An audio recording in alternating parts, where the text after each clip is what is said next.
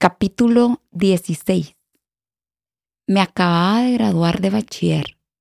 Había vivido, según yo, las mejores vacaciones de mi vida.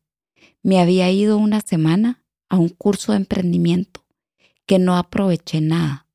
Y para celebrar el cambio de siglo, mis papás nos llevaron de viaje. Lo único que me interesaba era divertirme y parrandear pensé que había terminado por adaptarme al medio social en el que me había sentido incómoda durante todo el tiempo. Pensaba que mi vida era perfecta. Tenía el apoyo económico de mis papás, un hogar estable, muchísimos amigos. Pensaba que físicamente era una belleza y la relación con Roberto era excelente. Llevábamos tres años juntos y los dos creíamos que así estaríamos siempre. A su lado me sentía muy protegida. No me daba cuenta de que pasaba mi seguridad en el mundo exterior, sin ocuparme de mi yo interno. Me parecía que salir de parranda, tirarme de bungee jumping e ir a la antigua ebria con gente desconocida era lo mejor que me podía pasar. También tenía, según yo, muy buena relación con mi familia me había independizado emocionalmente de mis papás y eso me hacía sentir tranquila. A su vez, ellos estaban pasando por un momento muy estable. Ambos tenían trabajos que les gustaban y muy bien remunerados. Con mi hermana María René teníamos un trato de amigas. Estábamos en una edad en la que podíamos compartir experiencias y yo la consideraba una de mis mejores aliadas. La relación con Estefanía, mi hermana pequeña, era diferente, pues tenía solo tres años. Era mi niña consentida, mis dos ojos, mi enanita. Además, como dije antes, nuestra casa era el centro de reunión de todos mis amigos. No sé si porque era grande y espaciosa porque mis papás eran muy permisivos o la combinación de ambas cosas. El caso es que en ella celebrábamos todas las fiestas y parrandas.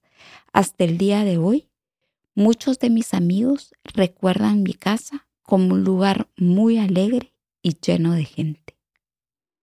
Toda esa aparente seguridad basada en lo material y en la aceptación de los demás me impidieron darme cuenta de mi obsesión por destacar y por ser el centro de atención.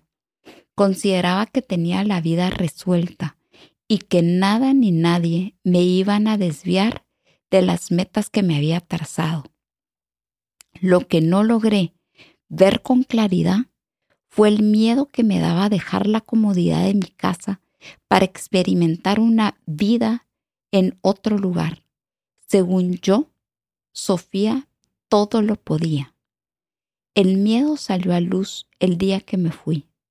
Perdí el control cuando me despedí de mi papá, de mi novio y de mi hermana pequeña. Me subí al avión sollozando. Me sentía sola, perdida, pequeña e irónicamente insegura. Ese día empezó mi futuro. El día anterior a mi partida, Roberto me había dado un diario para que escribiera en él todas mis experiencias. Pasé casi todo el vuelo escribiendo. Volqué en él mis emociones y sentimientos. Hoy, cuando vuelvo a leer ese diario, no sé cómo pude ser tan ignorante pensando que lo tenía todo cuando realmente no tenía nada. Mi mundo espiritual era casi nulo.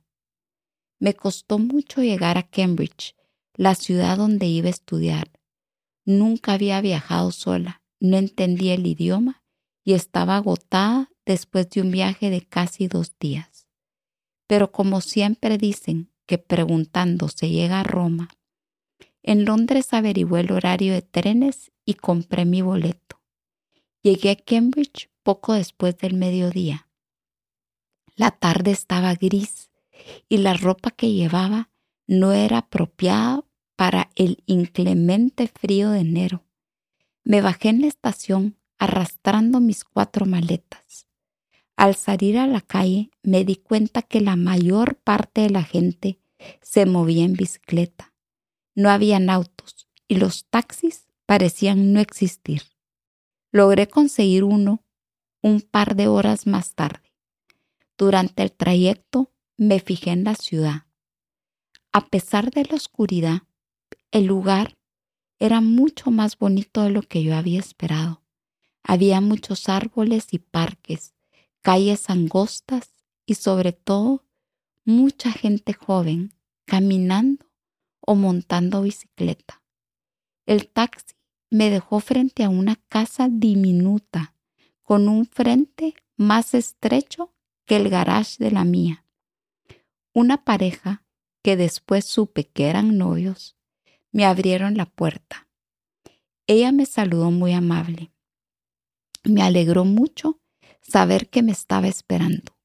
Me sentí tan aliviada que quise lanzarme en sus brazos y abrazarla, pero ella solo me extendió la mano y me dio un fuerte apretón.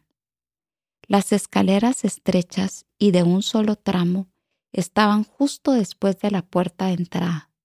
Subimos y llegamos a lo que sería mi habitación, el cuarto más pequeño que había visto en toda mi vida. No cabía más que la cama y una diminuta mesa de noche. Por supuesto, las maletas no cupieron.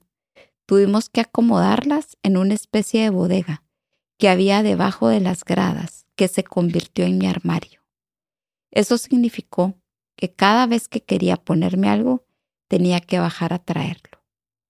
La primera noche no quise comer nada. Después de encerrarme a llorar un buen rato, le pedí a la señora que me dejara llamar a Guatemala. Hablé con mi mamá, llorando desconsoladamente. Le dije que quería regresar a mi casa al día siguiente. Ella me convenció para que me quedara y me dieron una oportunidad. Colgué y volví a encerrarme en mi cuarto. Lloré hasta que me quedé dormida. Al día siguiente me levanté con un frío indescriptible. Bajé a desayunar sintiéndome todavía muy miserable y desgraciada. En la pequeña mesa del comedor estaba Said, un joven musulmán con el que llegué a tener una magnífica relación. Su presencia me tranquilizó. Comimos juntos nuestra escasa ración de cereal y después Said se ofreció para acompañarme al colegio donde estudiaría English for Business. Como yo no tenía bicicleta, nos fuimos caminando. El trayecto normal de 35 minutos se convirtió en uno de más de una hora. A Said no pareció importarle. Por alguna razón, se autonombró mi protector y se convirtió en mi amigo más fiel. La clase que me tocó tenía entre 12 y 15 alumnos de diferentes nacionalidades. Yo era la única guatemalteca. Al salir al primer receso, Said me estaba esperando. Me acompañó a la cafetería y me presentó a sus amigos. Andrea, suizo-italiano. Jenny, suiza-alemana. Fabio, italiano. Malú, brasileña. Daniel, colombiano, y Mario y Rafa mexicanos. Rafa y yo nos caímos bien desde el primer momento. Almorcé con todos los nuevos, como nos llamaban. Recuerdo claramente a Lucía de Uruguay, a Víctor de Brasil, a Andrea de Suiza, a Martín de Perú y a Thais, una brasileña que se convirtió en una de mis mejores amigas. Sin embargo, los que llegaron a ser mis verdaderos amigos fueron dos colombianos, Andrea Mejía y Carlos Criollo. Gracias a ellos, mi vida en Cambridge fue mágica, increíble, maravillosa. Una semana después de haber llegado, Guatemala se convirtió en un lugar muy lejano. La vida con este grupo de amigos fue una locura. Salíamos todas las noches a algún bar o discoteca y nos quedábamos ahí hasta el amanecer. Viajamos juntos por toda Europa, moviéndonos en trenes y buses que se acomodaban a nuestro escasísimo presupuesto. Confieso que aunque no me arrepiento de nada, comprendo que todo ese desenfreno tuvo un propósito. Me hubiera gustado tener una identidad más firme que me hubiera permitido tomar mejores decisiones, saber cuándo poner un límite o decir no.